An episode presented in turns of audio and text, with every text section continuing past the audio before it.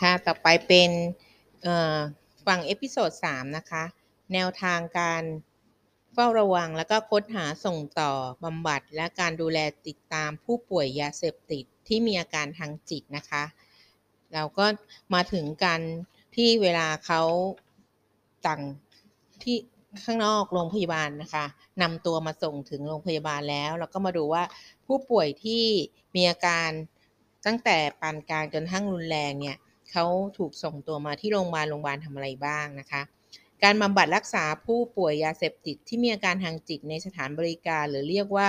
in hospital นะคะ การดำเนินงานในขั้นตอนนี้เป็นการรับผู้ป่วยที่ส่งถูกส่งต่อมาจากขั้นตอนเฝ้าระวังแล้วก็พบผู้ป่วยยาเสพติดที่มีอาการผิดปกติทางจิต และมีความเสี่ยงก่อความรุนแรงนะคะ ถือว่าเป็น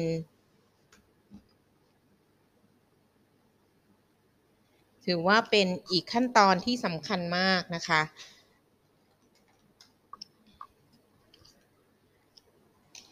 เพื่อให้ผู้ป่วยได้รับการบำบัดรักษาที่ถูกต้องและเหมาะสมนะคะ โดยมีแนวทางดังนี้ 1. เมื่อผู้ป่วยถูกส่งไปที่สถานพยาบาลใกล้บ้าน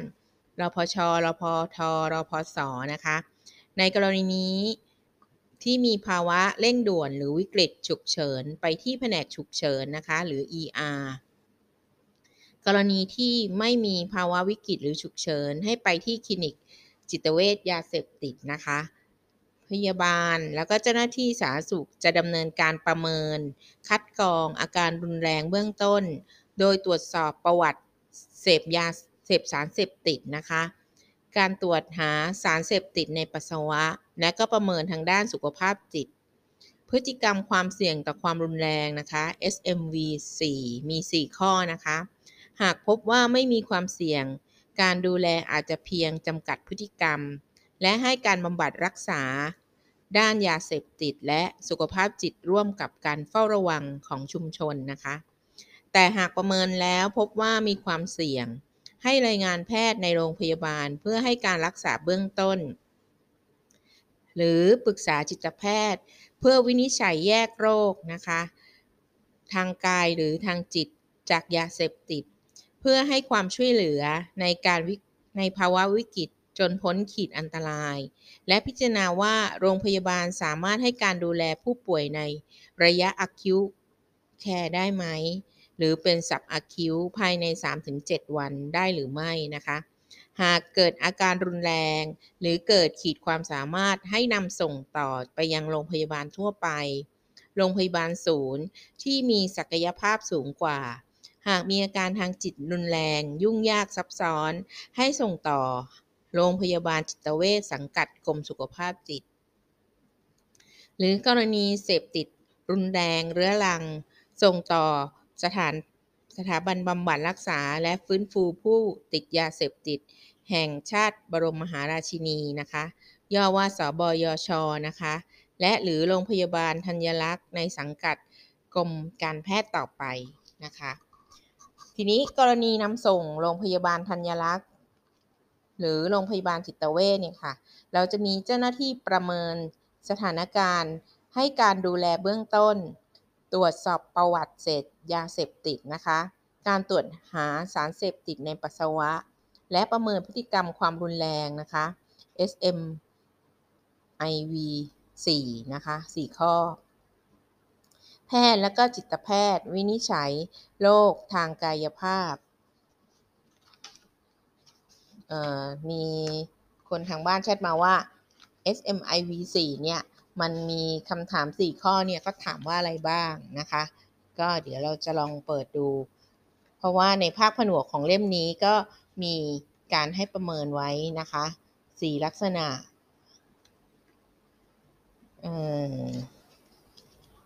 อ๋อ เราต้องสแกน QR code เพราะฉะนั้นเดี๋ยวจะสแกนอีกทีหนึ่งเนาะ ตอนนี้ติดไว้ก่อน SMIV4 นี่มีอะไรบ้างนะคะ วินิจฉัยแยกโรคทางกายหรือทางจิต จากยาเสพติด และให้การบำบัดรักษาแบบผู้ป่วยนอกหรือ OPD ไปก่อนนะคะ หรือเป็นผู้ป่วยในก็ได้ตามสภาพปัญหาและความรุนแรงของผู้ป่วยเฉพาะราย และเมื่อได้รับการบำบัดรักษาแล้ว โรงพยาบาลบันทึกข้อมูลผู้ป่วยในฐานข้อมูล 2 ฐานค่ะ คือบสตกับ HDSC นะคะ HD HDC ในฐานข้อมูล HDC นะคะ ต่อไปการติดตามดูแลต่อเนื่องหลังการบำบัด ผู้ป่วยยาเสพติดที่มีอาการทางจิตหรือ post hospital นะคะ ก็คือเมื่อชุมชนคัดกรองแล้วเจอก็จัดส่งมายังโรงพยาบาล เมื่ออยู่โรงพยาบาลครบอาจจะเป็น 7 วัน 2 สัปดาห์ หรือแล้วแต่อาการที่ผู้ป่วยจะดีขึ้นนะคะ ก็จะต้องออกจากโรงพยาบาล ทีนี้เราจะมาดูว่าขั้นตอนในการดำเนินการติดตาม อย่างต่อเนื่องในผู้ป่วยยาเสพติดที่มีการทางจิตเนี่ยจะได้รับการบำบัดครบตามมาตรฐาน การแพทย์ แล้วก็มีอาการดีขึ้นนะคะโรงพยาบาลก็จำหน่ายกลับบ้านหรือไปกลับไปยังชุมชน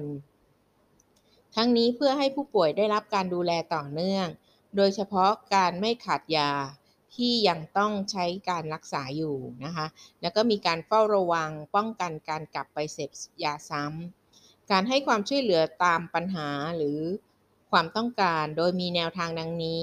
1. ผู้ป่วยยาเสพติดที่มีอาการทางจิตที่ได้รับการบำบัดรักษาทางด้านยาเสพติด และก็โรคทางจิตเวชตามเกณฑ์มาตรฐานแล้ว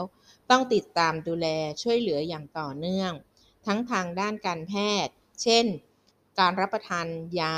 การพบจิตแพทย์ หรือนักจิตวิทยานะคะ ร่วมกับการช่วยเหลือทางด้านสังคม และสวัสดิการต่างๆ เช่น การจัดหายานพาหนะมาพบแพทย์ตามนัด จัดหาที่อยู่อาศัย โดยโอกาสสร้างการยอมรับในสังคมนะคะ รวมทั้งการเฝ้าระวังการกลับไปเสพยาและป่วยซ้ำ การให้การดูแลให้ความดูแลช่วยเหลือผู้ป่วยนะคะ ตามกรอบแนวคิดและแนวทางการบำบัดฟื้นฟู โดยการมีส่วนร่วมของชุมชนนะคะ เราเรียกว่า community based treatment and care นะคะ หรือย่อๆว่า CBTX นะคะ ซึ่งมีองค์ประกอบของทีมในชุมชนได้แก่ ผู้นำชุมชน กำนัน ผู้ใหญ่บ้าน อสม รอพอสตแล้วก็พอมฝ่ายปกครองตำรวจ องค์กร ปกครองส่วนท้องถิ่นเป็นต้นนะคะ กรณีผู้ป่วยยาเสพติดที่มีอาการทางจิตที่มีอาการรุนแรงและต้องส่งมารับการรักษาโรงพยาบาลจิตเวชสังกัดกรมสุขภาพจิต และโรงพยาบาลธัญรักษ์นะคะ สังกัดกรมการแพทย์ เมื่อพ้นระยะการบำบัดตามเกณฑ์มาตรฐานแล้วก็ควรส่งต่อให้โรงพยาบาลชุมชนนะคะ หรือโรงพยาบาลส่งเสริมสุขภาพประจำตำบลนนะคะ ในพื้นที่เป็นหน่วยงานรับส่งกลับไป เพื่อการรักษาและก็ดูแลอย่างต่อเนื่องทางการแพทย์ ส่วนด้านสังคมและสวัสดิการต่างๆ ก็ให้ทำตามมาตรฐานของข้อ 1 นะคะ แล้วก็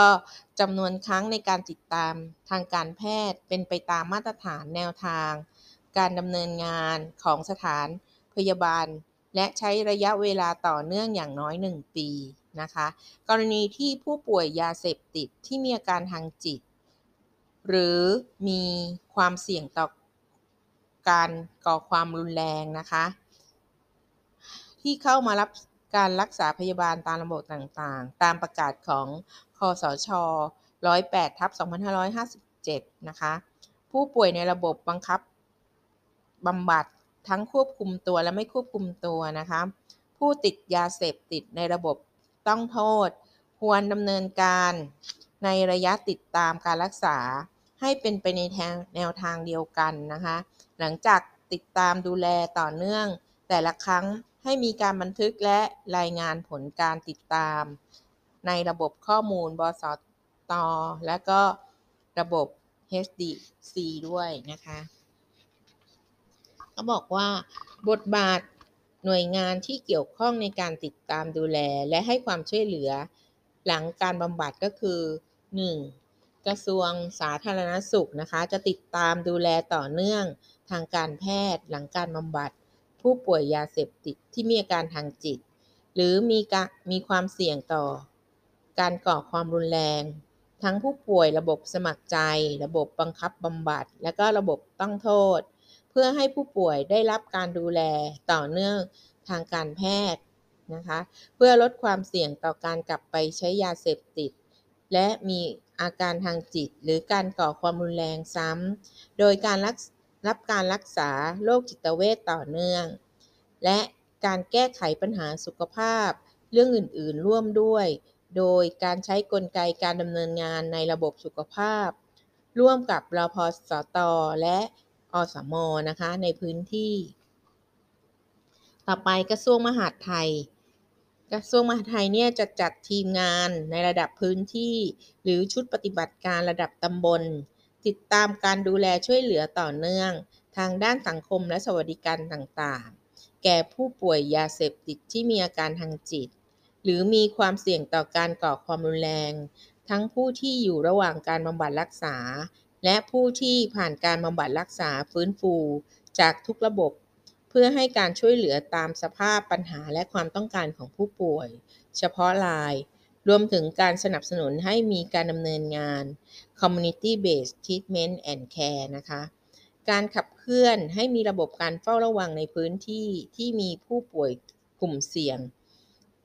อันตรายต่อความรุนแรงต่างๆนะคะ ก็เป็นหน้าที่ของกระทรวงมหาดไทย ต่อไปเรามาดูกระทรวงการพัฒนาสังคมและความมั่นคงของมนุษย์นะคะ กระทรวงนี้ก็จะจัดสวัสดิการสังคม การสังคมสงเคราะห์ แก่ผู้ป่วยจิตเวชอันเนื่องมาจากการใช้ยาเสพติด ที่ไร้ที่พึ่งนะคะ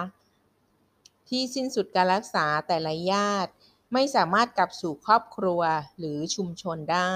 หรือไม่มีที่อยู่อาศัยให้ได้รับการสงเคราะห์ด้านที่อยู่อาศัย และได้รับการดำรงชีวิตตามความเหมาะสมนะคะ ต่อไปกระทรวงแรงงาน กระทรวงศึกษาธิการ และก็กรมส่งเสริมการปกครองทั้งถิ่น หน่วยงานเอกชน ประชาสงเคราะห์เนี่ยในพื้นที่ให้ความช่วยเหลือตามภารกิจนะคะ อย่างกระทรวงแรงงานก็จะต้อง มีการจัดหางานให้ให้ผู้ป่วยทำนะคะ หรือกระทรวงศึกษาธิการก็อาจจะให้เรียนกศน หรือให้มีการศึกษาภาคพิเศษเพื่อเขาจะได้มีวุฒินะคะป .6 ม ต้น แล้วก็ม ปลาย ตลอดจนให้โอกาสสำหรับผู้ติดยาเสพติดที่มีการทางจิตนะได้มีงานทำนะคะ แล้วก็ลดความเสี่ยงต่อการก่อความรุนแรงได้ด้วย เมื่อได้มีการ มีอาชีพแล้วก็มีการศึกษา รวมถึงอาจจะได้รับเงินสวัสดิการทางสังคม อย่างเป็นธรรมและเท่าเทียม ทั้งนี้แน่นอนว่า แนวทางการเฝ้าระวังและส่งต่อบำบัดรักษาฟื้นฟู และติดตามผู้ป่วยยาเสพติดที่มีอาการทางจิตนะคะ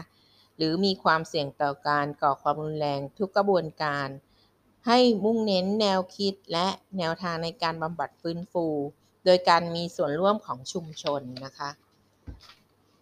การกำกับและติดตาม ระบบการเฝ้าระวังและส่งต่อ และติดตามการดูแลอย่างต่อเนื่องของผู้ป่วยยาเสพติดที่มีอาการทางจิตนะคะ การดำเนินงานในการติดตาม มีขั้นตอนดังนี้ 1. กลไกศูนย์อำนวยการ ป้องกันและปราบปรามยาเสพติดจังหวัดนะคะ หรือกรุงเทพมหานครนะคะ ใช้ชื่อย่อว่า สออปสจนะคะ ให้การบำบัดติดตาม การขับเคลื่อนการดำเนินงาน การเฝ้าระวัง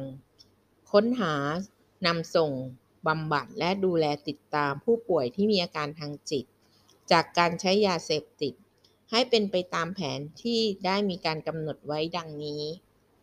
1. มีการจัดทำแผนการดำเนินงานในพื้นที่ 2. มีแนวทางการดำเนินงานในพื้นที่ 3. มีการอบรมและซักซ้อมแผน ให้กับบุคลากรที่เกี่ยวข้องในพื้นที่ แล้วก็หน่วยงานที่เกี่ยวข้องรายงานความก้าวหน้านะคะ การขับเคลื่อนการดำเนินงานในที่ประชุม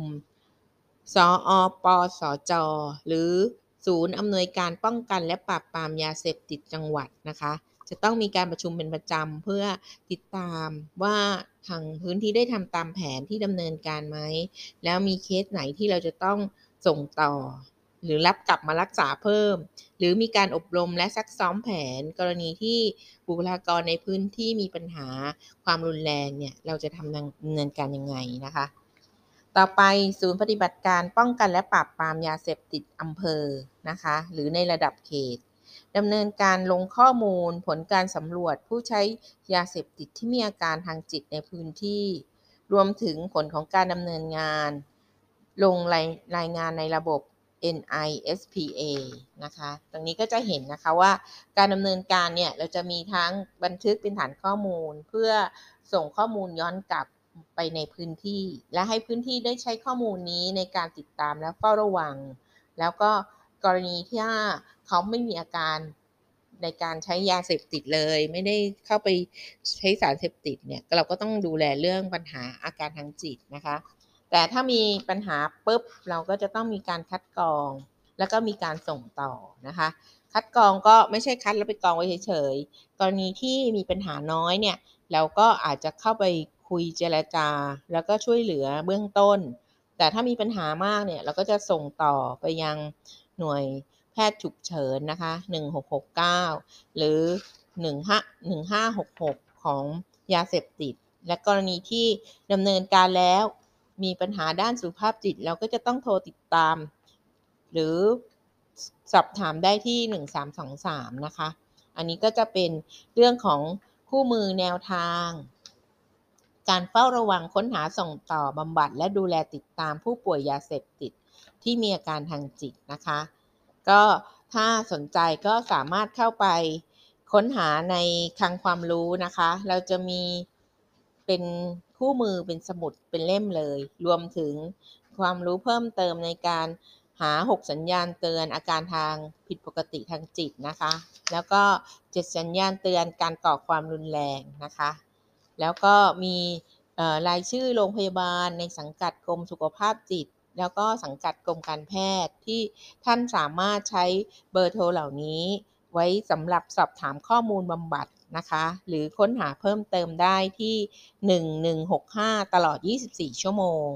กรณีที่มีอาการทางจิต ก็สามารถโทรไปที่สายด่วน 1323 ได้ตลอด 24 ชั่วโมงเหมือนกันนะคะสำหรับวันนี้ขอบคุณมากค่ะ สวัสดีค่ะ